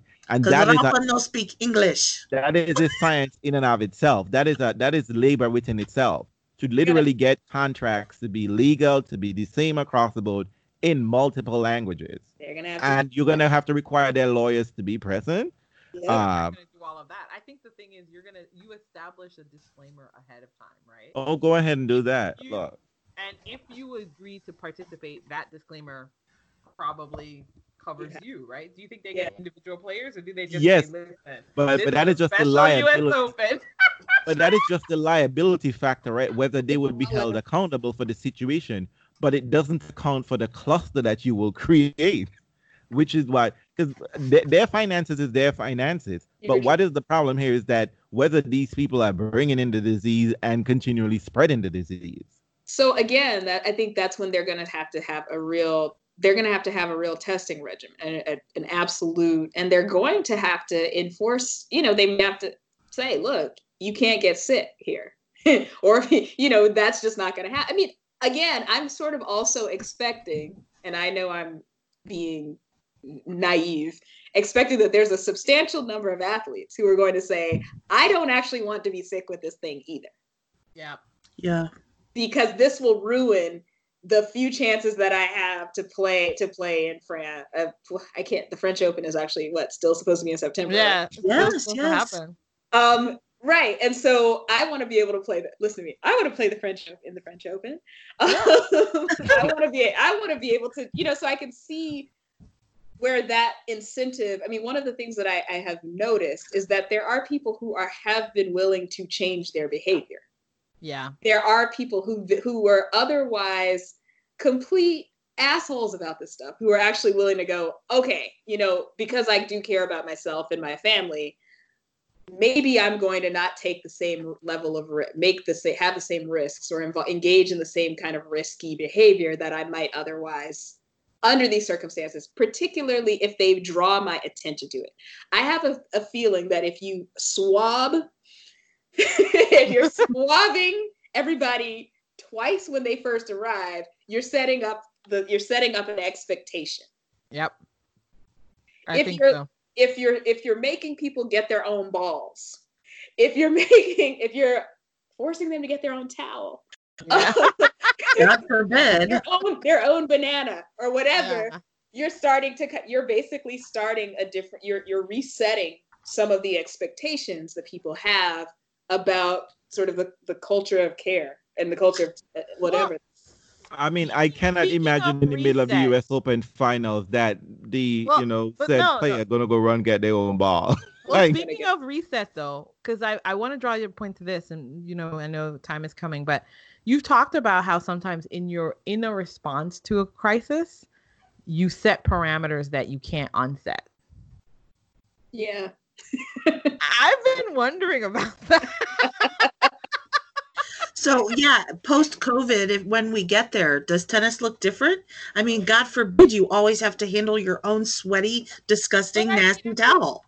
but I think you know people need to look at the list of rules that they're going to establish, and if you succeed in running a off a, a tournament that way, that means those ideas are on the table. right um and i think You can't unring the bell. it's I feel like that I feel like that's true. Um I was you know what I was thinking I was thinking about Indian Wells actually and how they had a nor- they had a norovirus outbreak or something Mhm. like that. Something like 2012 it was. Yeah, it was, something? it was something like know. 20. It was going through everybody. eh, which is so gross. Um, but I was thinking about how that it made it possible for them to go, yeah, I think we're going to cancel this Yep. because the last time we had something that was a little bit less serious but really quite unsettling, we we we paid the price. Like Yeah. everybody had diarrhea and and Yeah. and, and we're, they were all sick and tired, and so And Um, then Miami felt it. right. Montezuma's revenge. Um, Miami will be pushing to be the first, and then Indian Wells would have to be second now. right and so i mean so i would say that there were there were certain place things we're willing to try um, risks we're willing to take in other areas to basically reduce the possibility of harm or liability in the case of some of these tournaments. I mean, I think that Indian Wells' decision sounded like a little bit of both, right? They don't want to be liable for people getting sick at the tournament, but they also cared enough to say, yeah, like when all the ball the ball boys and ball girls got sick, it was Yeah. not good.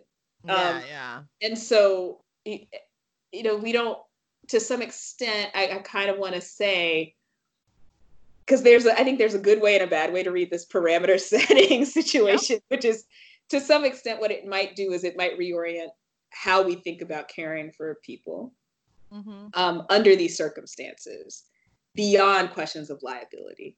Yep. Um, but to some extent, we're also one of the things that has bothered me about this pandemic and the response to it is that a lot of the responsibility and accountability has been sort of devolved to the people themselves. Yeah. So we're we're there we're supposed to have systems in place that allow that facilitate or that allow us to be um, able to take care of ourselves or to to but also to seek care when we need it.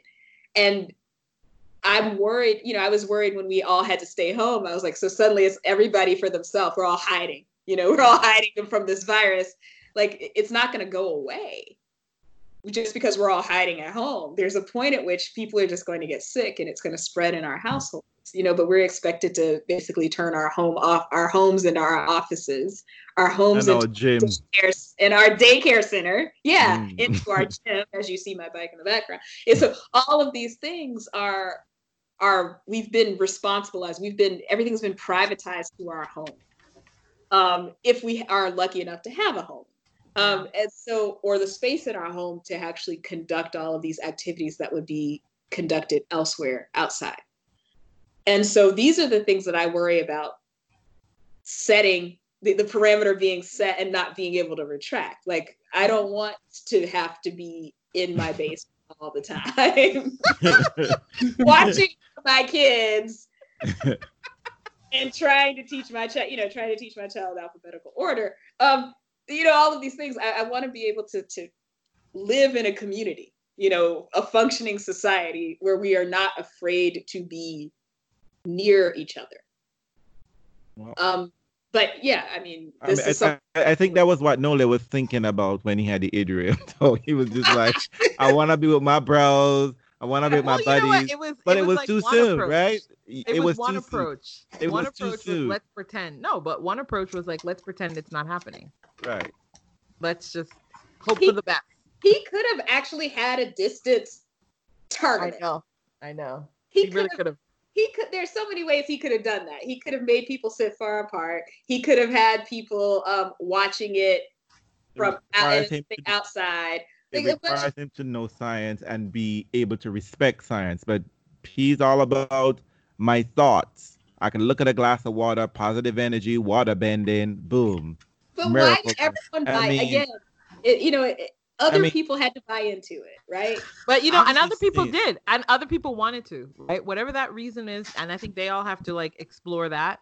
Like you, as you said, the systems allowed it. They multiple systems allowed it, and then the individuals decided, I'm gonna buy in. But I'm just but the thing that bothers me the most is just like I wouldn't follow Nole. If Federer had led this charge, I would have been like, okay.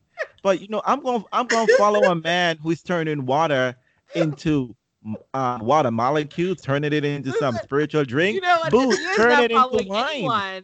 You're not Jesus following anyone because you know what Rafa said? Rafa's like, I haven't thought about tennis. Like, You know what I'm Like, I saying? mean, I have to say, like this, this, this, this virus has revealed so many people, and, and uh, I'm shocked because you know Rafa is such a competitor, and for him to be like, "What tennis? What you want me to think about tennis right now? What? What?" Like, you know, Rafa is he- secretly training. I, I, I don't mean, believe he's that. secret- he's training, but the thing is, he's not. He's not pushing the tour out. Like, you know what I mean? Like he, That's it's like that that, body. that not. But it's it's necessary to say that. It's necessary. I mean, the thing that's strange to me is like the working poor tennis player is not the one aggressively pushing the tour out. It's people who have the capacity to actually be at home. So Uh, that- Right. And that was yeah, the other thing I was going to say. These are people who actually they are fine. They don't need they don't need a tournament. So you're Well, well, trying but to figure out what is going on. Stay home. And in fact, when they were having the house parties in Chicago, they talked to this one woman who had, I guess she had been on, caught on Facebook Live, and and Yep. and people were like, "Oh," she said, "Look, I've been staying at home every day with my kid for weeks and weeks and weeks."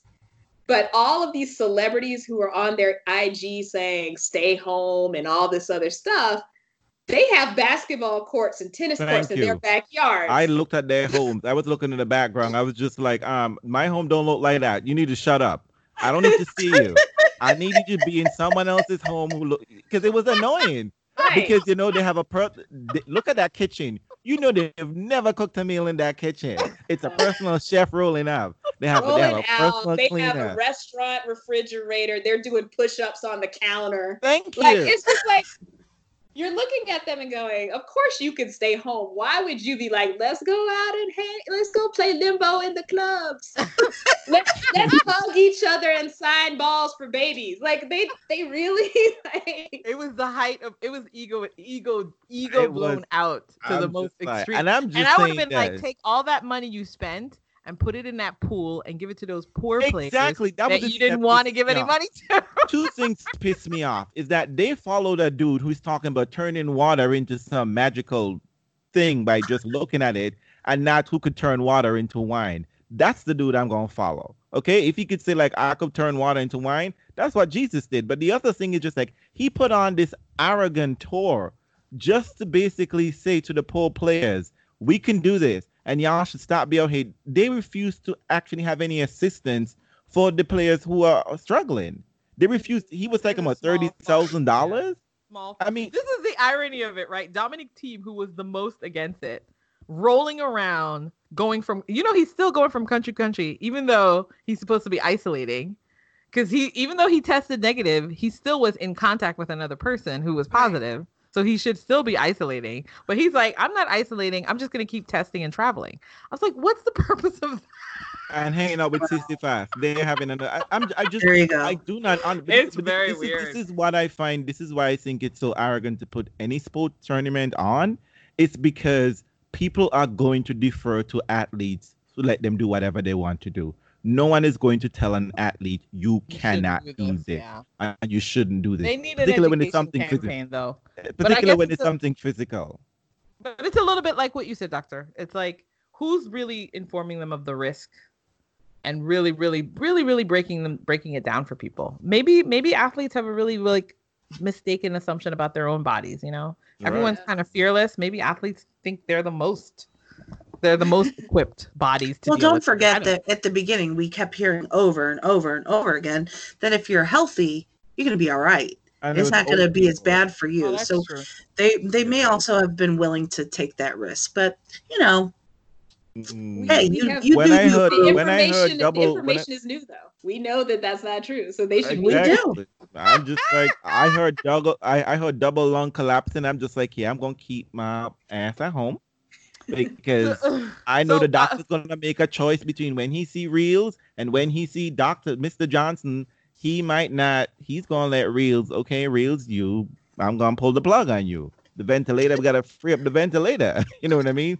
I know that those were the reality that I faced if I were to get checked into the health system. I'm willing to take all the information for precaution because I don't know the cure will be there for me. Um, you were saying, Andre? No, I was just saying. Um, so um, you said that you practice. Uh, coming to the end. How is the tennis practicing going? Uh, it's great. Occasionally, I think, oh, should I be sweating on this? You know, what if I have it?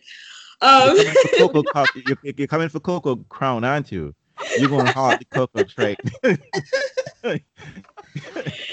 yeah, I, I, are you one of the, are, you are you one of those tennis players who um who amateur tennis players who think they're just they miss the calling to be on tour? It's just like that, you know, like they're like, oh my god, like my backhand, you know, like I need to fix my backhand, and then WT is gonna call me up next week.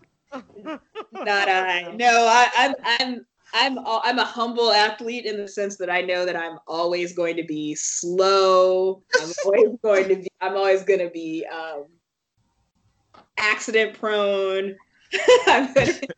but I back can, of the court, right? But but I'm fit. I'm fit enough to play. You know, that's the thing. Yeah, no. that's sort and of. Are you and are you watching? Are you watching tennis? I mean, do you uh, do you actively miss it? I feel a little bit distracted from everything, so I can't quite take it all in really. But are you missing it? I I thought I would be missing tennis more than I do. Um, I thought I'd I, want, I want other people to admit that out loud. But right, I I, I, I honestly. It's it's. I mean, we're it's hard when you're thinking about. I'm thinking about people and whether they're gonna get sick, and so I kind of like yeah like I, I i have actually so i'm saying i should say yes and no because last week my kids did uh in mommy camp they had to do sports and one of their sports was tennis and they had to produce profiles of tennis players. And all of them were so cute with their sloane stevens and their coco gauff and their serena or whatever.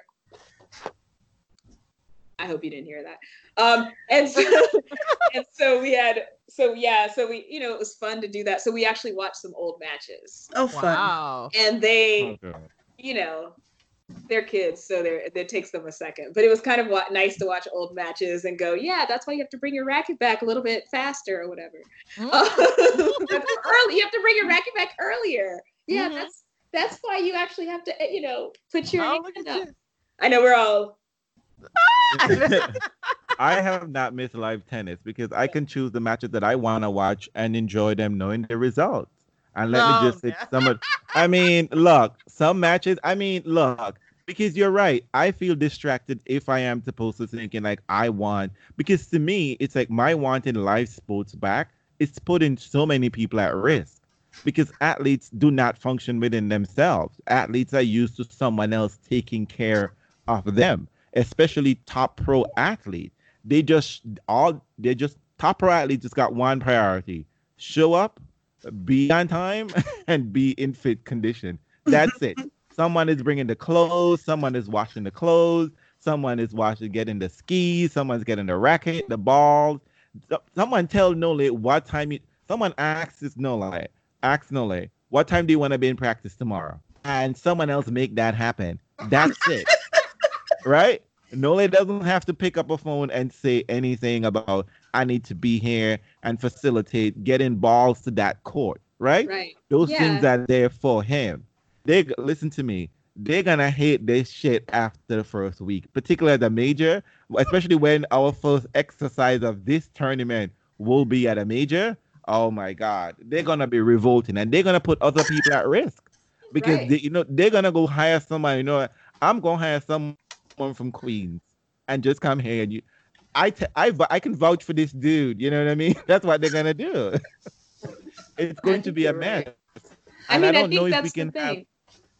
How are we gonna celebrate the U.S. Open in Queens? And Queens was so hard hit by COVID nineteen.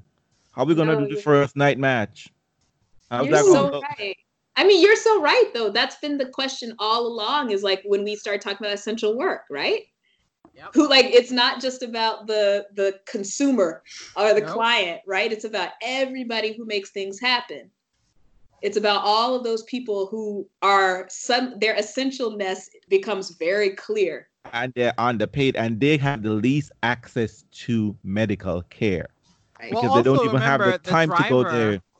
Nole's driver was positive. He right. tested positive. Man, listen, these mofos are a hot mess. Well, oh, um, we we always ask everyone who's on here, um, you know, what like who are your favorite players? We know we, we know you passed the you know you passed the grand test, but you know like who's your top five man and top five woman? It can be an old era, past era. It can be even you could even pick the players to be like, I would dump my husband for this player. That's all. there aren't any of those. I mean, I have to say. I, What? I can say You got opposite. lucky. right. They're all You so- win the husband lottery? N- well, that's a good point. Uh, Okay. I Sorry, mean- too. You're mad. You're boo. Oh no, I'm like I didn't play. I didn't prepare my list. Now I, I have know, to we need- think about this. I know. We'll get to next. They're always floating around in your mind. No shame, no judgment. I have to Well, think we know about we're not gonna say, but you know, so that's whole one. list of, of players. It doesn't have to be five. It can just be, you know, some of the players who you don't mind watching. I'll think of it this way: Who are the men and women that you don't mind watching some old matches off? I guess. and you can't say 2008 Wimbledon because that never happened. my gosh, we have so many painful matches.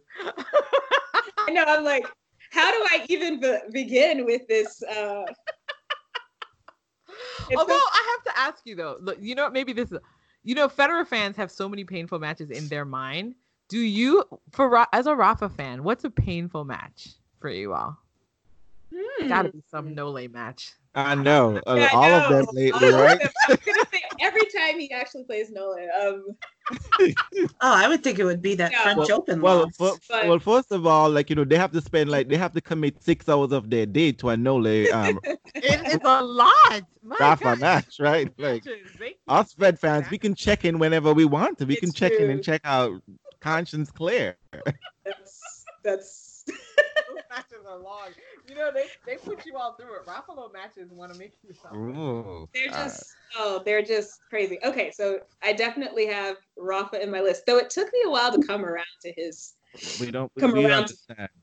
I, you know, I yeah, I think it's just age. I think as as they all age, I'm like, I mean, I mean, I used to really hate Federer, and then I was like, oh, okay, I can give him a chance now that he's old. Um, oh man. I- you know, I kind of. true. I Sorry just- to the Fed fans who listen to us. You know, like he's a really smart and brilliant doctor. I love I love Del Potro.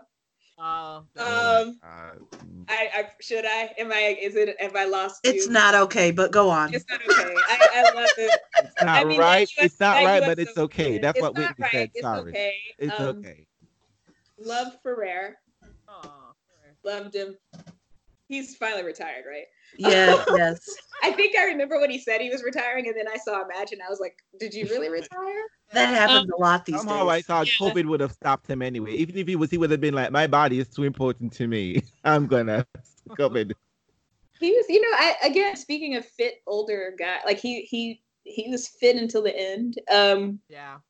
which well, I really well, well after it- smoking six packs of cigarettes a day, but you know. he was he was going to be a doctor, and he was like, "Oh no, I don't play tennis."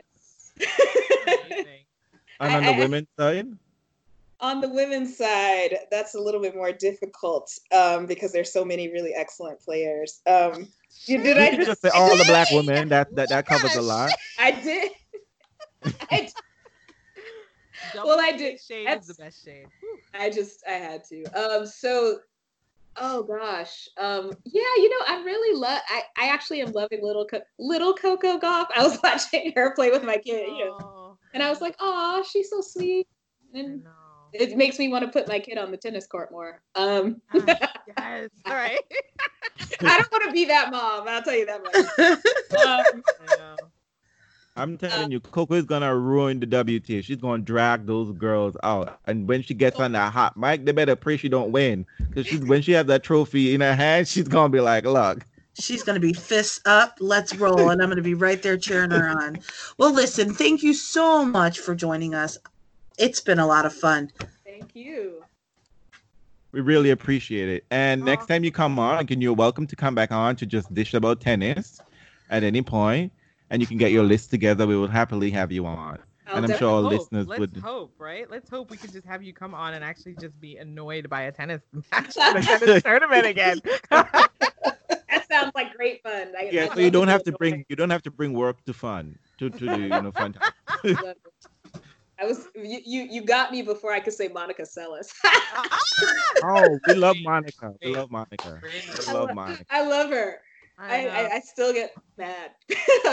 Listen, you know what? She works hard to get over that because I that could have really taken her down a different road because wow. yeah, the trauma is the trauma is real. I have to say. Yeah, yeah. We Oh, love. Monica. I hope I, I, I- you know, she's the one I want to come back on tour. Not some of these people who I see like, let's bring this person running around. Like uh, Monica is someone, you know, I would love to see on the tour in some capacity, particularly work talking some of the strategy, like listening to her call matches. She's not she's not someone that they ever asked to really do that. That would be really great. Yeah, you you- need to get rid of Martina. Just saying. Um, oh, Dr. Benton, you have just earned the right to say you're a Rafa fan in my book by just that look. Okay. You've earned the right to say it's so it, it's not right, but it's okay. We'll take it. so, thank you so All much for being with us. We appreciate it. So, fans, don't forget you can like, subscribe button. You know, we're here. The podcast will be available soon. And thank Dr. Benton. She's available on Twitter. Um, I think it is at ethno Ethnography nine one one. nine one one. Oh, and you know what? Next time around, we are going to actually really have you back to talk about this totally separate thing, the Atlanta child murders.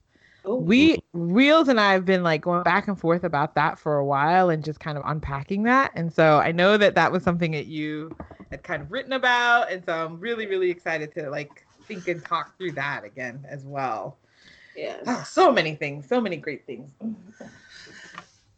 So thank you once again. You are wonderful, and thank you for the work that you do because it's such important work, and particularly looking at, particularly when it comes to looking at black and brown bodies in a lot of these um, large and grand spaces. And my Yeah. final word would be that to the general world at large, please understand philanthropy is not public policy. Good night. philanthropy doesn't work. Doesn't, cannot take the place of public health. Okay, we got to do the damn work. We just gotta. just think. Good night. It's true. Oh my